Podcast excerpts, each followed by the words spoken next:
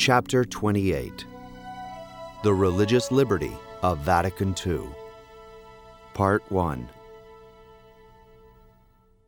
According to Vatican II, the human person would have the right in the name of his dignity not to be impeded from exercising his religious worship, whatever it might be, in private or in public, unless this troubles the public tranquility and morality. You will acknowledge that the public morality of the pluralist state promoted by the Council is not by nature going to cramp this liberty a great deal, any more than the advanced rotting of liberal society would limit the right to the liberty of partnership, if it were proclaimed in an indistinct way by the couples who are living together unwed, all in the name of their human dignity. Thus you, Muslims, pray undisturbed in the very midst of our Christian streets. You build your mosques and your minarets beside the steeples of our churches. The Church of Vatican II assures you that no one should hinder you from this, and the same goes for the Buddhists and the Hindus. In return for this, we Catholics will ask you for religious freedom in your countries, in the name of the liberty that we grant you in ours. We will also be able to defend our religious rights in the face of the communist regimes, in the name of a principle declared by so dignified a religious assembly, and already recognized by the UN and Freemasonry. This is moreover the consideration that Pope John Paul II made to me on the occasion of the audience that he granted me on November 18, 1978. "You know," he said to me, "religious liberty has been very useful for us in Poland, against communism." I wanted to respond to him, very useful perhaps as an argument ad hominem, since the communist regimes have the freedom of worship inscribed in their constitutions, but not as a doctrinal principle of the Catholic Church. This is, at all events, what Father Garrigou Lagrange answered in advance. We can make of the liberty of worship an argument ad hominem against those who, while proclaiming the liberty of worship, persecute the Church, such as secularizing and socializing states, or impede its worship directly or indirectly, such as communist states or Islamic ones.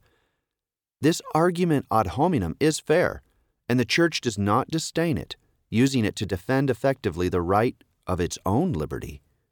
It does not follow that the freedom of cults, considered in itself, is maintainable for Catholics as a principle, because it is in itself absurd and impious.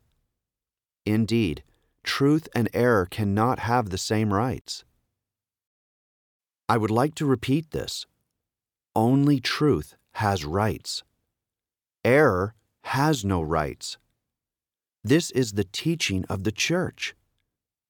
Leo XIII writes, "A right is a moral faculty, and as we have said, and as it cannot be repeated too often, it would be absurd to believe that it belongs naturally and without distinction or discernment to the truth and to the untruth, to the good and to the bad.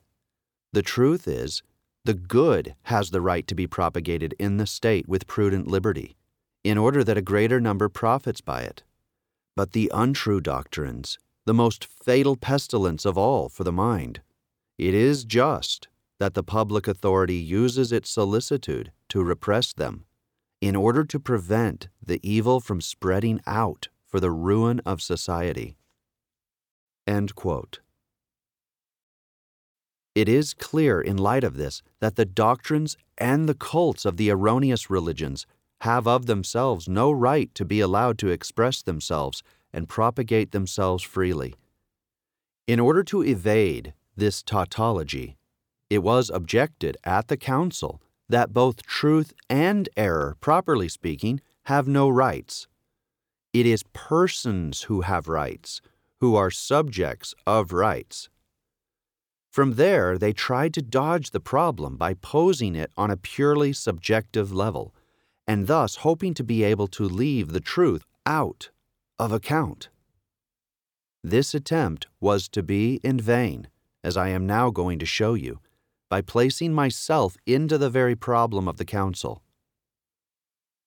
Put onto the subjective level of the subject of rights, religious liberty is the same right granted to those who adhere to religious truth and those who are in error.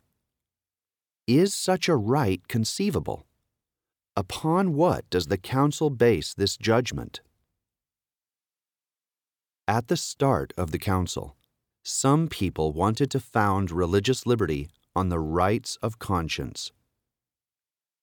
They wrote, "Religious liberty would be fruitless if men could not make the imperatives of their conscience pass over into exterior and public acts," proclaimed Bishop De Smet in his introductory speech.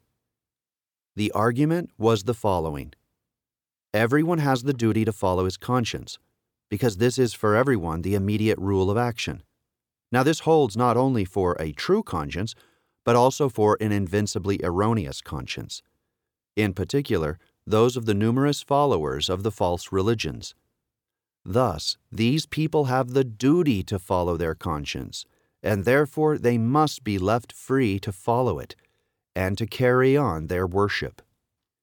The foolishness of this reasoning was quickly discovered, and they had to resign themselves to making a fire with other kindling. Indeed, invincible error, that is, inculpable error, certainly excuses from all moral fault, but it does not make the action good. Consequently, it does not give any rights to its perpetrator. A right can be based only on the objective norm of the law, and in the first place on the divine law, which regulates in particular the manner in which God wants to be honored by men. Since conscience did not furnish a sufficiently objective foundation, they thought they could find one in the dignity of the human person. The Council of the Vatican declares that the right to religious liberty has its basis in the very dignity of the human person.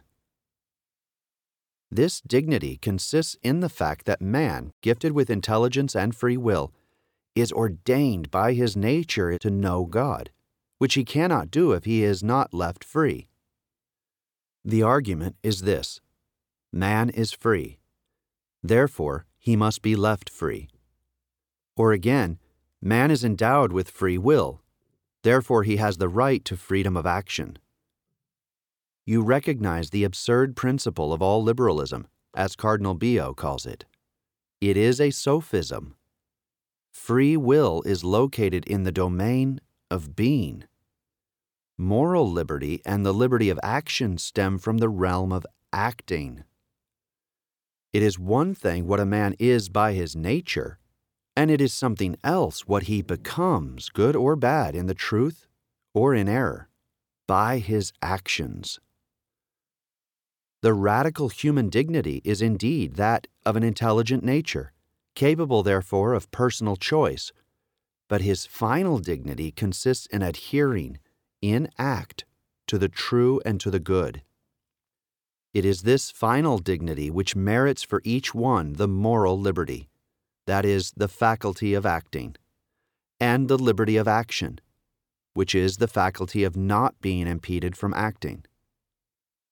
To the extent in which man adheres to error or attaches himself to evil, he loses his final dignity, or does not attain it, and nothing more can be founded upon it. This is what Leo XIII magnificently taught in two texts hidden from view by Vatican II. Speaking of the false modern liberties, Leo XIII writes in Immortale Dei, "If the intelligence adheres to false ideas, and if the will chooses evil and attaches itself to it, neither the one nor the other reaches its perfection. Both of them fall short of their inborn dignity and become corrupt. It is therefore not permitted to bring to light and to expose to the eyes of men that which is contrary to virtue and to truth, and even less still to place this license under the tutelage of the protection of the laws." End quote.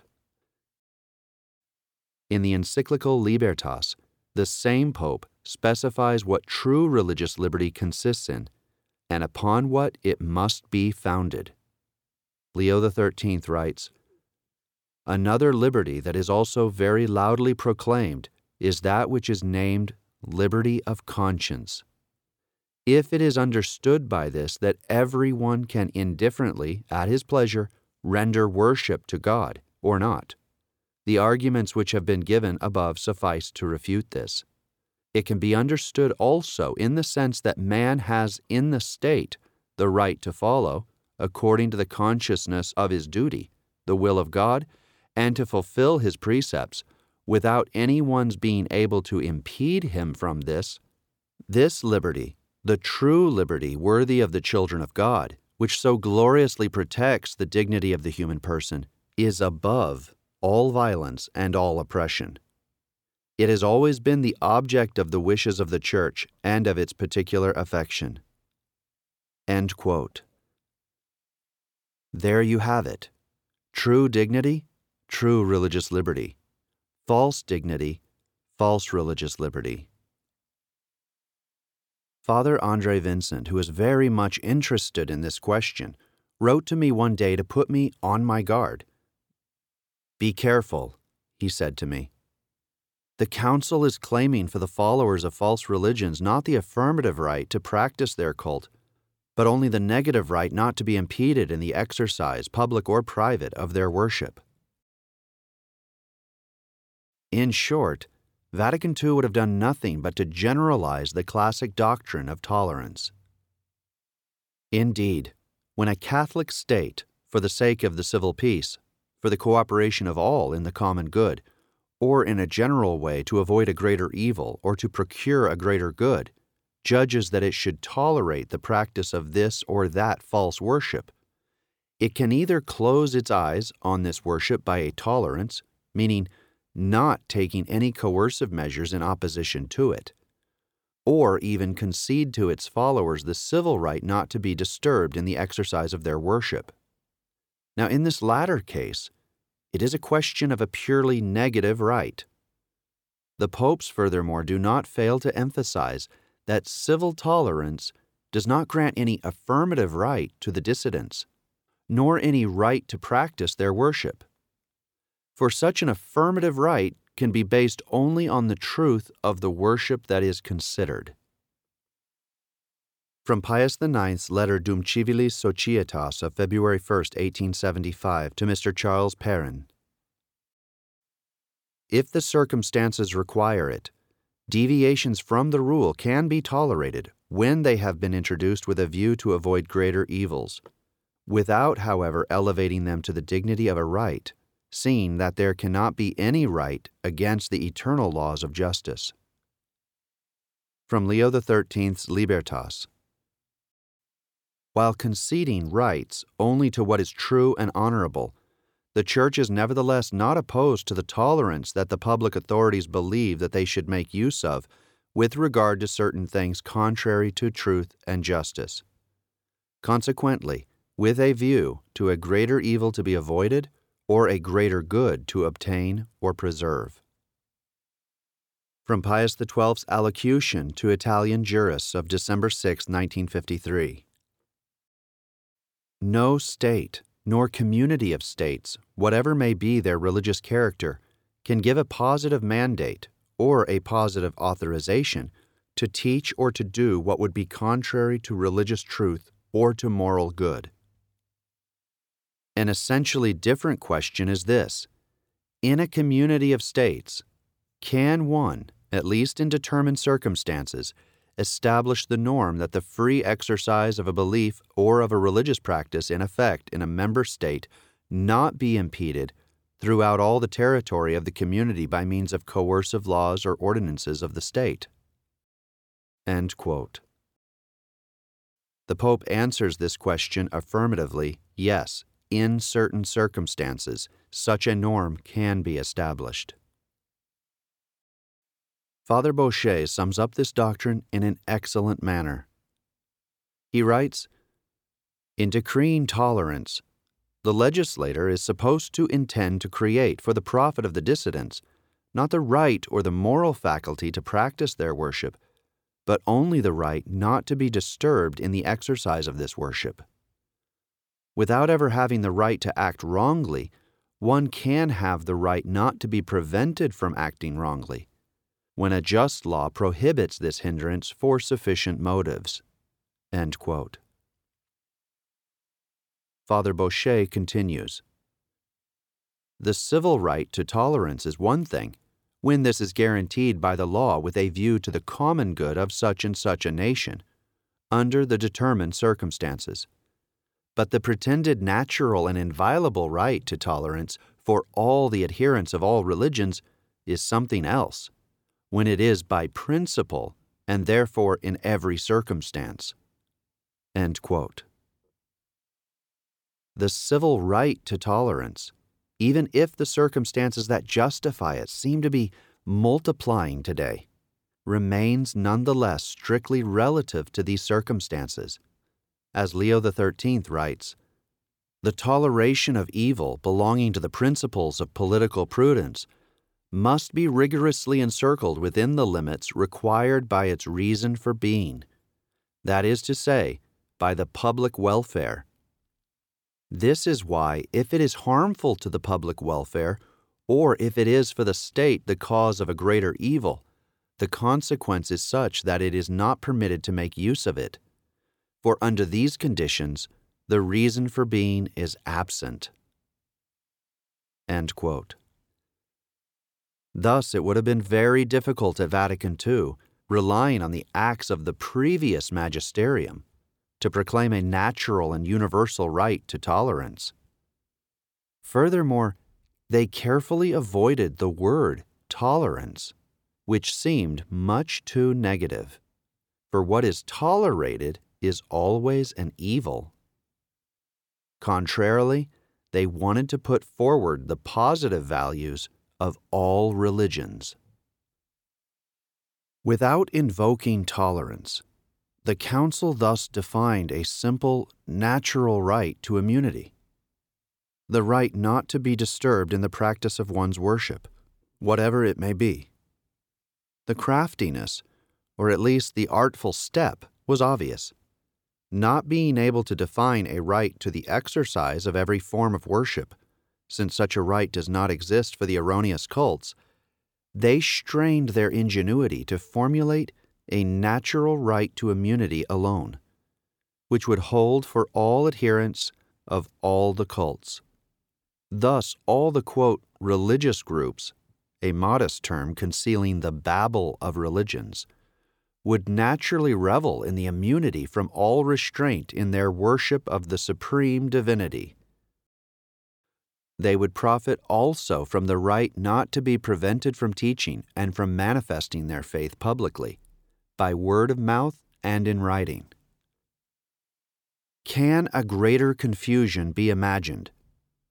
All the followers of all the religions, the true one as well as all the false ones, boiled down to absolutely the same base of equality, would enjoy one same natural right, under the pretext that this is only a right to immunity. Is this conceivable? It is, rather, evident that of themselves, by the mere claim of their erroneous religion, the followers of this religion do not possess any natural right to immunity.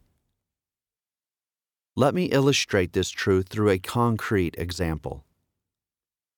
If the longing ever took hold of you to impede the public prayer of a group of Muslims on the street, or even to disturb their worship in a mosque, you would probably sin against charity and assuredly against prudence, but you would not cause any injustice to these believers. They would not be wronged in any of the goods to which they have a right, or in any of their rights to these goods.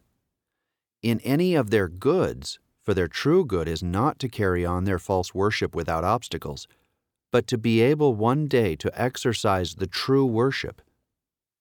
In any of their rights, because they have a right precisely to practice the worship of God in private and in public, and not to be impeded from this. The cult of Allah is not the worship of God. Indeed, God Himself has revealed the worship by which He wants to be honored exclusively, which is the worship of the Catholic religion.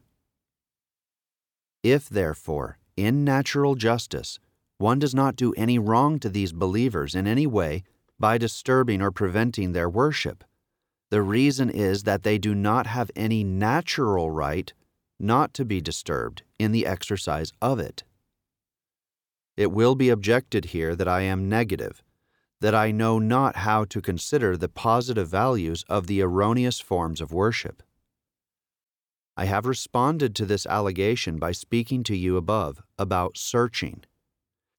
It will be retorted to me then that the basic orientation of the souls of the followers of the false cults remains upright and that it should be respected, and likewise the cult in which it is involved should also be respected. I could not be opposed to the cult without shattering these souls, without breaking their orientation towards God. Thus, because of its religious error, the soul in question, indeed, does not have the right to practice its worship.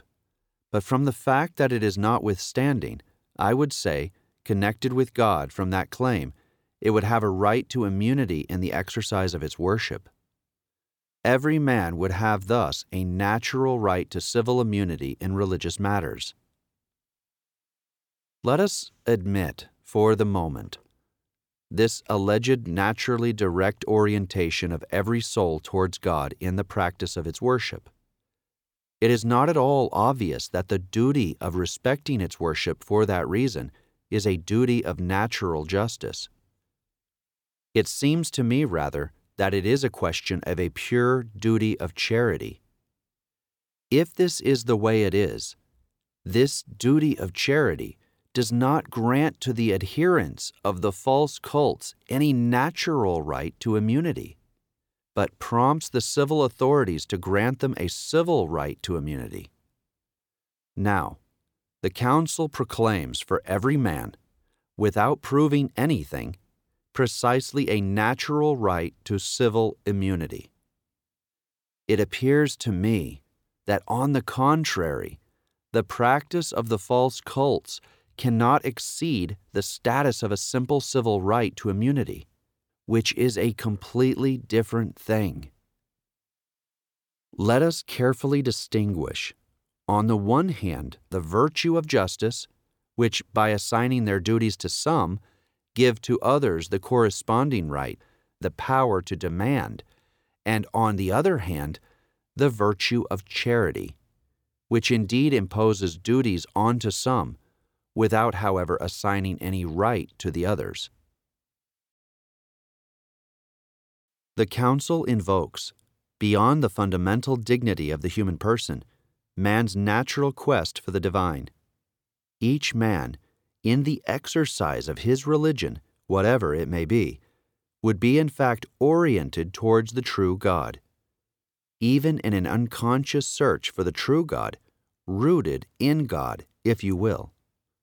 And by this claim, he would have a natural right to be respected in the practice of his worship. If a Buddhist, therefore, burns sticks of incense before the idol of Buddha, according to Catholic theology, he commits an act of idolatry. But in light of the new doctrine uncovered by Vatican II, he expresses the, quote, supreme effort of a man to search for God. This religious act, therefore, has a right to be respected now. This man has a right not to be impeded from performing it. He has a right to religious liberty. Firstly, there is an obvious contradiction in affirming that all men devoted to the false cults are of themselves naturally turned towards God. An erroneous cult, of itself, can only turn souls away from God, because it puts them onto a path which of itself does not lead to God. It can be admitted that In the false religions, certain souls can be oriented towards God, but this is because they do not attach themselves to the errors of their religion. It is not through their religion that these souls turn towards God, but in spite of it. Therefore, the respect that is owed to these souls would not imply that respect is also owed to their religion. In any case, the identity and the number of such souls, which God deigns to turn towards Him by His grace, remains perfectly hidden and unknown. It is certainly not a great number.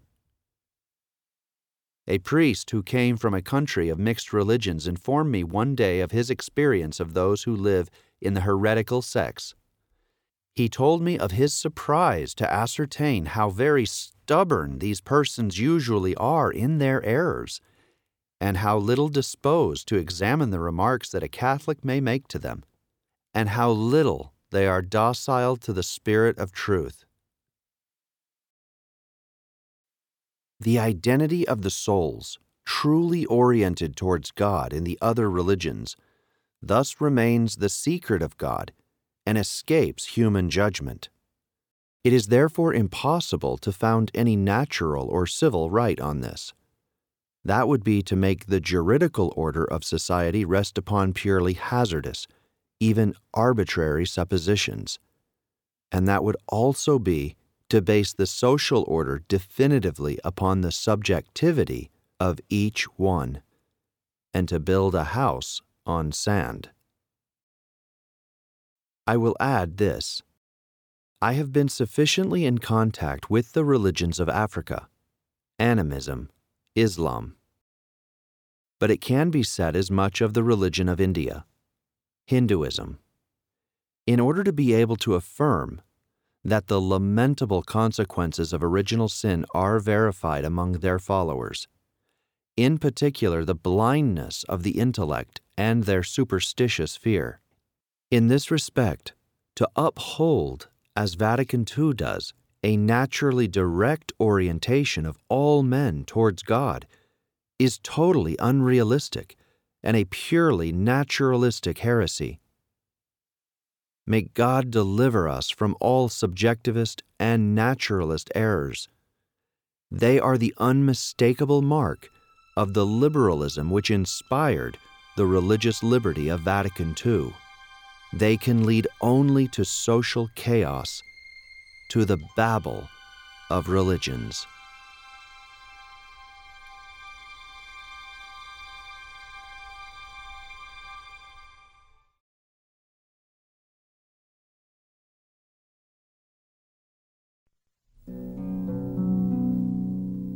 Chapter 28, The Religious Liberty of Vatican II, Part 2.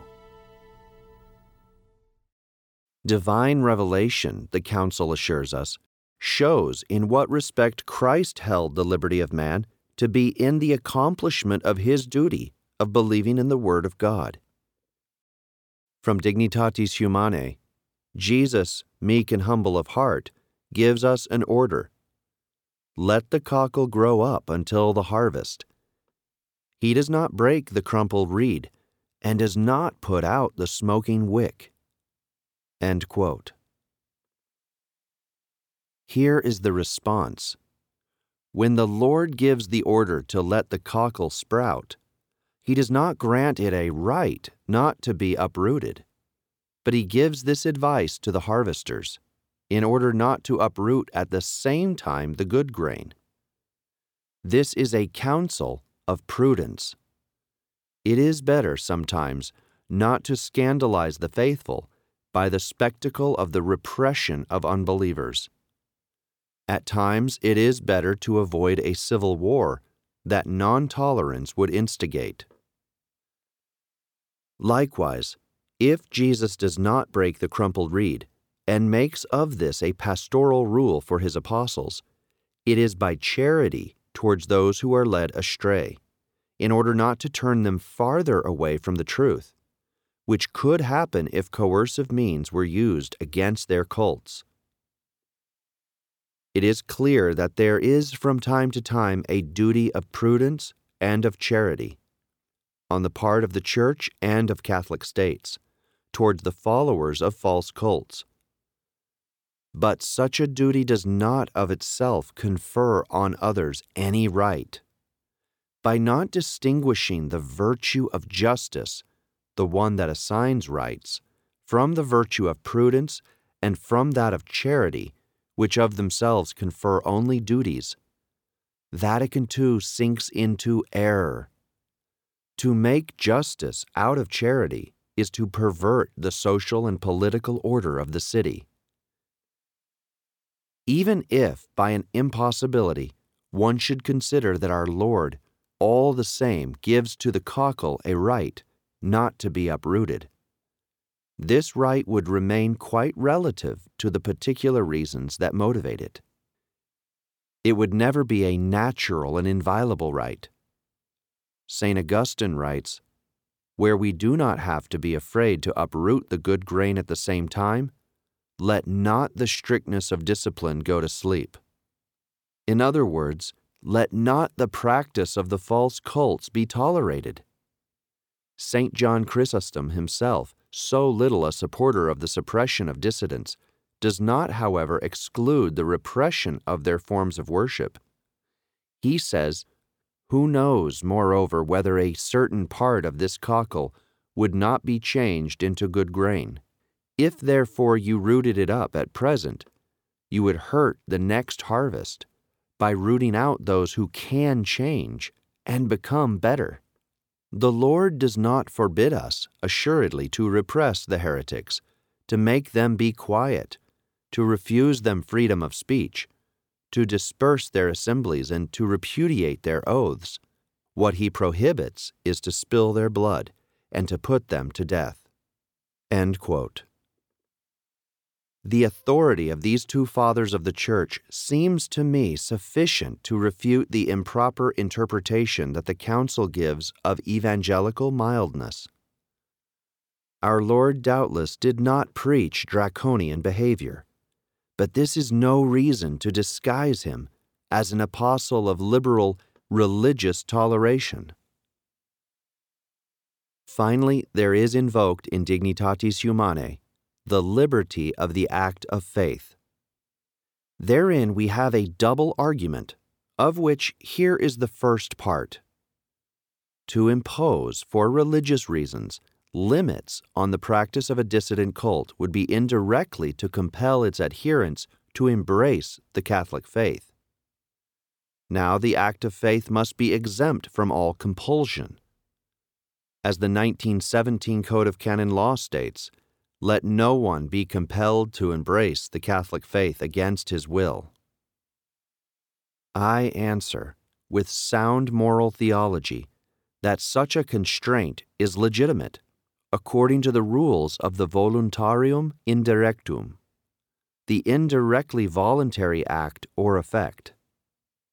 It has indeed for its direct object to limit the dissident cult, which is a good, and for its only indirect and remote effect to urge certain non-Catholics on to be converted, with the risk that some may become Catholics more through fear or social expediency than from conviction, something which is not desirable in and of itself, but can be permitted when there is a proportionate reason. The second argument is much more essential and demands some expansion. It rests on the liberal idea of the act of faith. According to Catholic doctrine, faith is a consent, a submission of the intelligence to the authority of God, who reveals, under the impulse of the free will, itself moved by grace. On the one hand, the act of faith must be free, that is to say, must avoid all external restraint, which would have as its object or its direct effect to extort it against the subject's will. On the other hand, the act of faith being a submission to divine authority, no power and no third person has the right to thwart the beneficial ascendancy of the first truth. which has an inalienable right to illuminate the intelligence of the believer.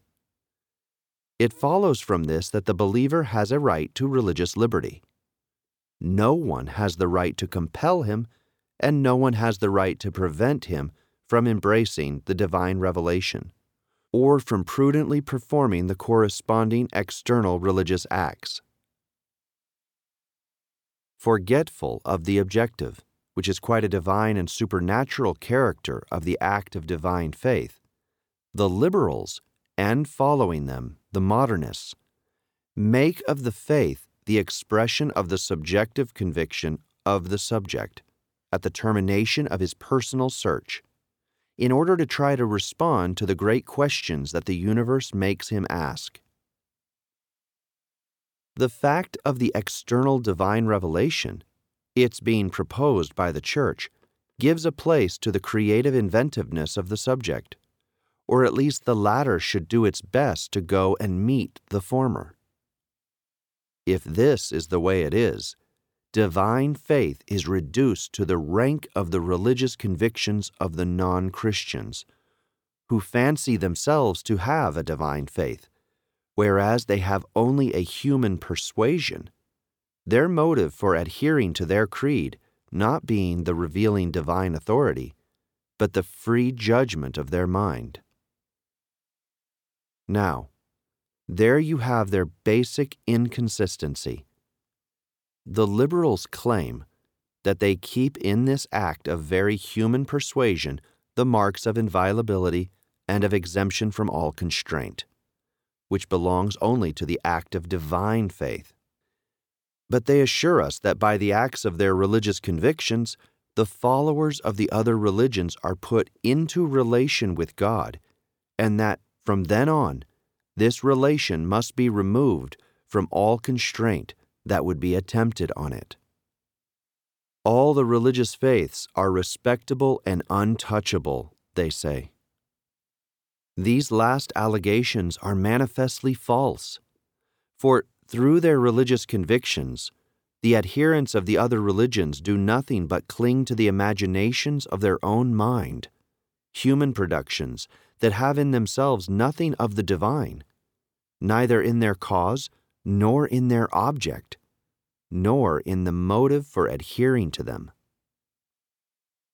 That does not mean that there is no truth in their convictions, or that they cannot be keeping some traces of the primitive or subsequent revelation.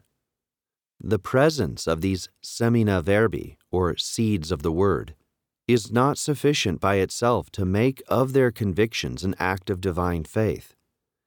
This is true more especially because this is a supernatural act. If God wanted to stir it up by His grace, He would in most cases be impeded by the presence of the multiple errors and superstitions to which these persons continue to adhere. In the face of the subjectivism and naturalism of the liberals, we must affirm today the objective and supernatural character of the divine faith, which is the Christian and Catholic faith. It alone has an absolute and inviolable right to respect and to religious liberty. Let us make a point. The Conciliar Declaration on Religious Liberty turns out, to begin with, to be contrary to the constant magisterium of the Church. Moreover, it is not located along the line of the fundamental rights defined by the recent popes. Furthermore, we have just seen that it does not rest on any foundation, rational or revealed. Finally, it is important to examine whether it is in accord with the Catholic principles which regulate the relations of the temporal city with religion. Vatican II stipulates, first of all, that religious liberty must be confined within, quote, just limits according to the juridical rules consistent with the objective moral order which are required in order to effectively safeguard the rights of all, the authentic public peace, as well as the protection due to public morality. End quote. That is all very reasonable. but it leaves aside the essential question, which is this: does not the state have the duty and therefore the right to safeguard the religious unity of the citizens in the true religion and to protect the Catholic souls against scandal and the propagation of religious error, and for these reasons only to limit the practice of the false cults, even to prohibit them if need be? Such is nonetheless the doctrine of the Church, set out with vigor by Pope Pius IX in Quanta Cura, in which the pontiff condemns the opinion of those who, quote, "contrary to the doctrine of Scripture, of the Church, and of the Holy Fathers, do not fear to affirm that the best government is that in which the office of repressing the violators of the Catholic religion by the sanction of penalties is not conceded to the government, except when the public peace demands it." End quote. The obvious meaning of the expression "violators of the Catholic religion" is those who publicly practice worship other than Catholic worship, or who publicly do not observe the laws of the Church. Pius IX teaches us that the state governs in a better way when it recognizes that it has the function of repressing the public practice of the erroneous cults, for the sole reason that they are erroneous, and not simply to safeguard the public peace, on the exclusive grounds that they go against the Christian and Catholic order of the city, and not only because the public peace of morality would be affected by them. This is why it must be said that the limits fixed by the Council onto religious liberty are only dust in the eyes, concealing the radical defect from which they suffer, and which is not to take into consideration the difference between truth and error. Against all justice, they pretend to attribute the same right to the true religion and to the false ones, and then they strive artificially to limit the damages by barriers which are far from satisfying the requirements of Catholic doctrine. I would readily compare the limits of religious liberty to the protective guardrails on the highways, which serve to contain the swerving of the vehicles whose drivers have lost control.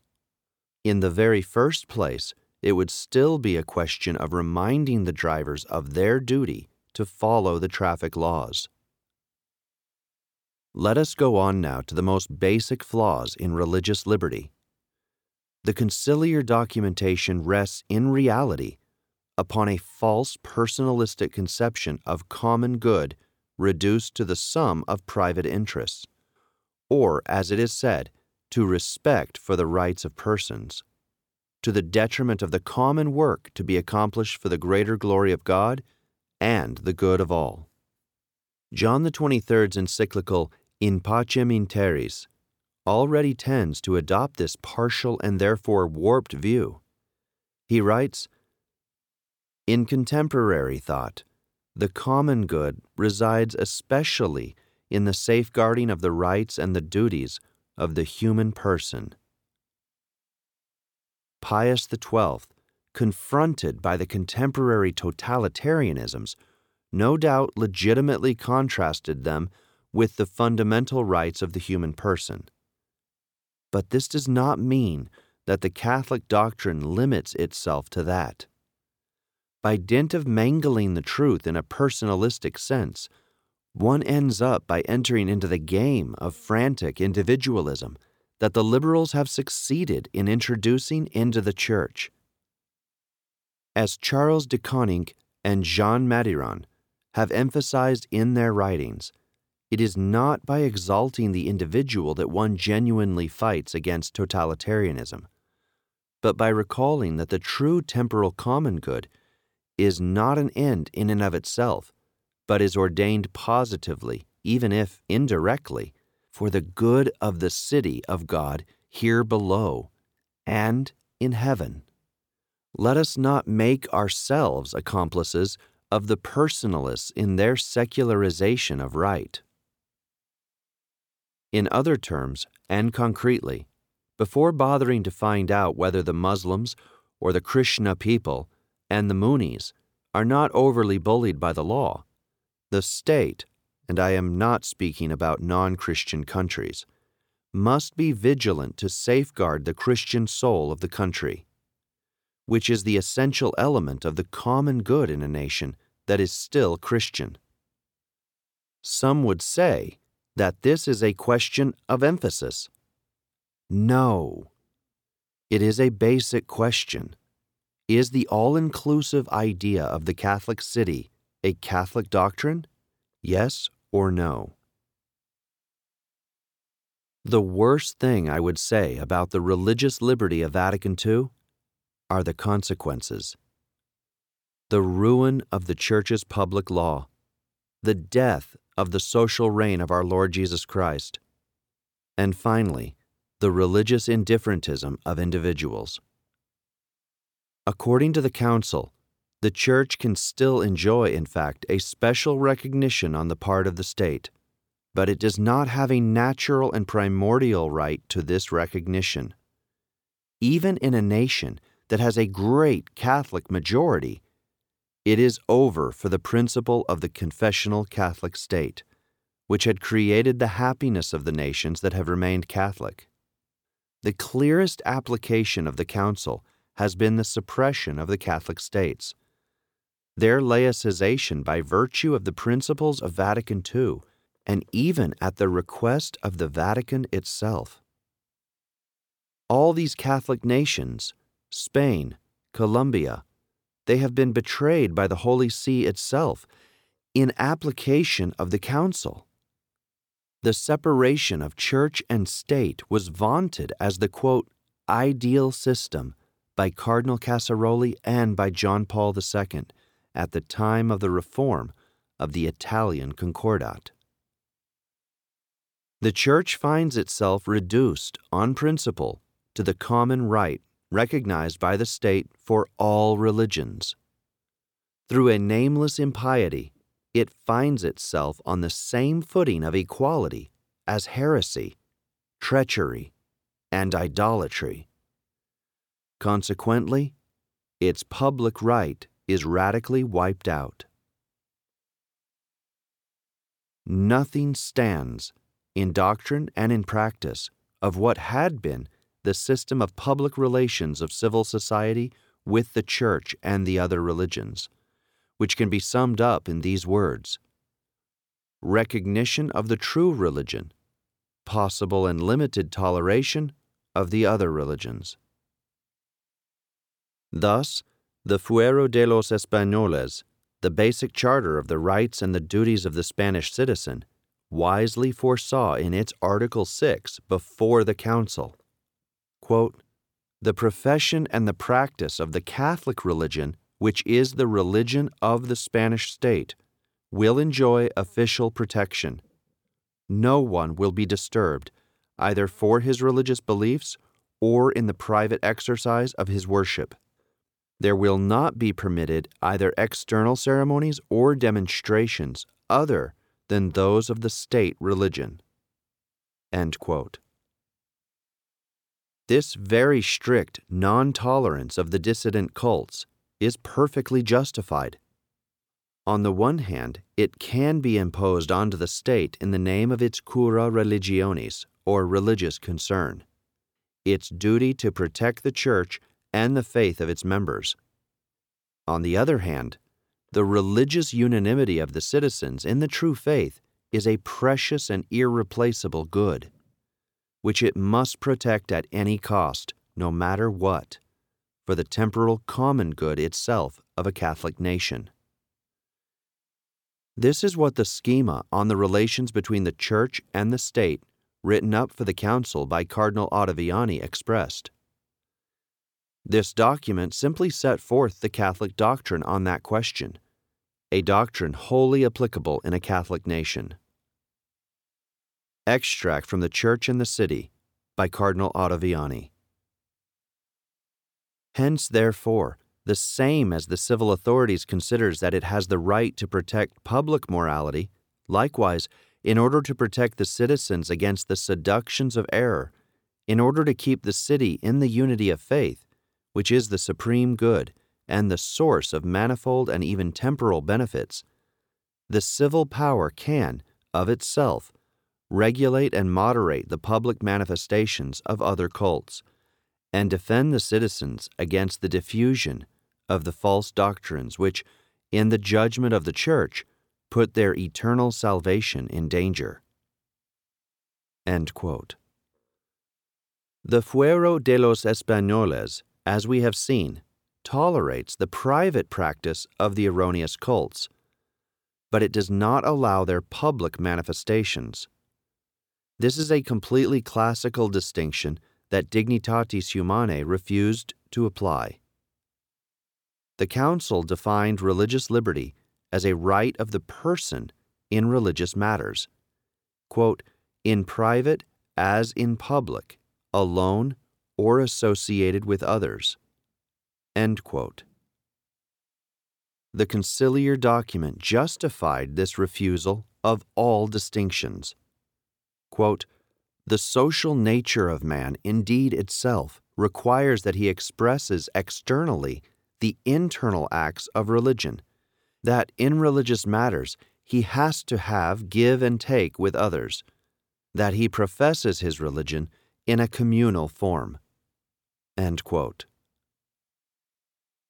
Beyond any doubt, religion is an assemblage of acts, not only interior to the soul, such as devotion and prayer, but exterior, such as adoration and sacrifice, and not only private, such as family prayer, but also public, such as churches, processions, pilgrimages. That is not the problem. The issue is to know with what religion we are dealing, whether it is the true one or the false one. In regard to the true religion, it has the right to practice all of the above-mentioned acts with a prudent liberty, as Leo XIII says, that is to say, within the limits of public order, in a not unseasonable fashion. The acts of the erroneous cults must be carefully distinguished from one another. Acts that are purely internal avoid all human power by their nature itself. The private external acts, in return, can be sometimes subject to the regulation of the Catholic state if they disturb the Catholic order. For example, prayer meetings of non-Catholics in private apartments. Finally, the public acts of worship fall by themselves under the power of the laws which aim at forbidding, if necessary, all advertising to the erroneous cults.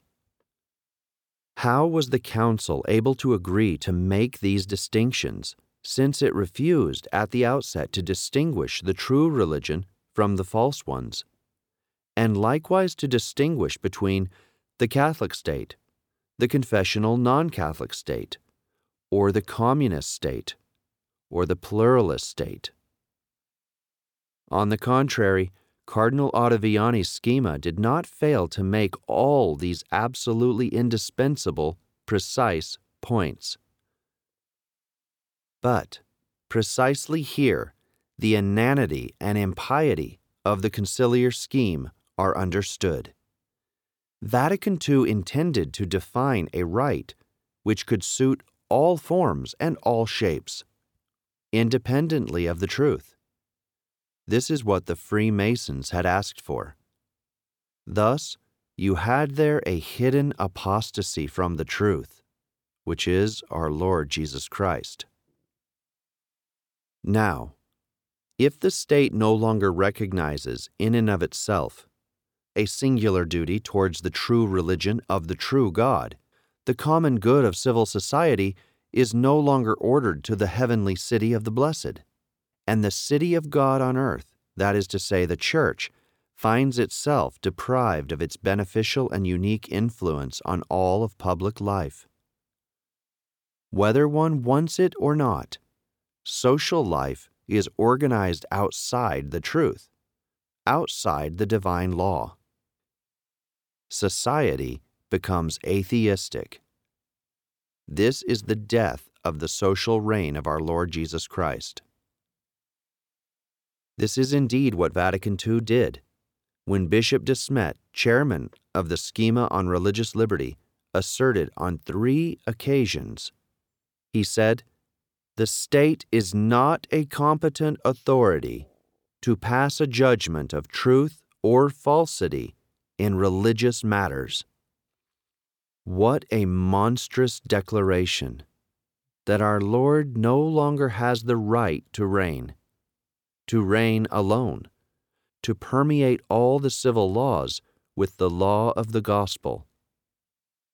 How many times had Pius XII condemned such a juridical positivism, which claimed that the juridical order must be separated from the moral order because the distinction between the true and the false religions could not be expressed in juridical terms. Read the Fuero de los Españoles again. Furthermore, in an unsurpassable blasphemy, the council intended that the state, freed of its duties towards God, become for the future the guarantor that no religion, quote, "be prevented from freely manifesting the particular efficacy of its doctrine in organizing society and enlivening all human activity," end quote.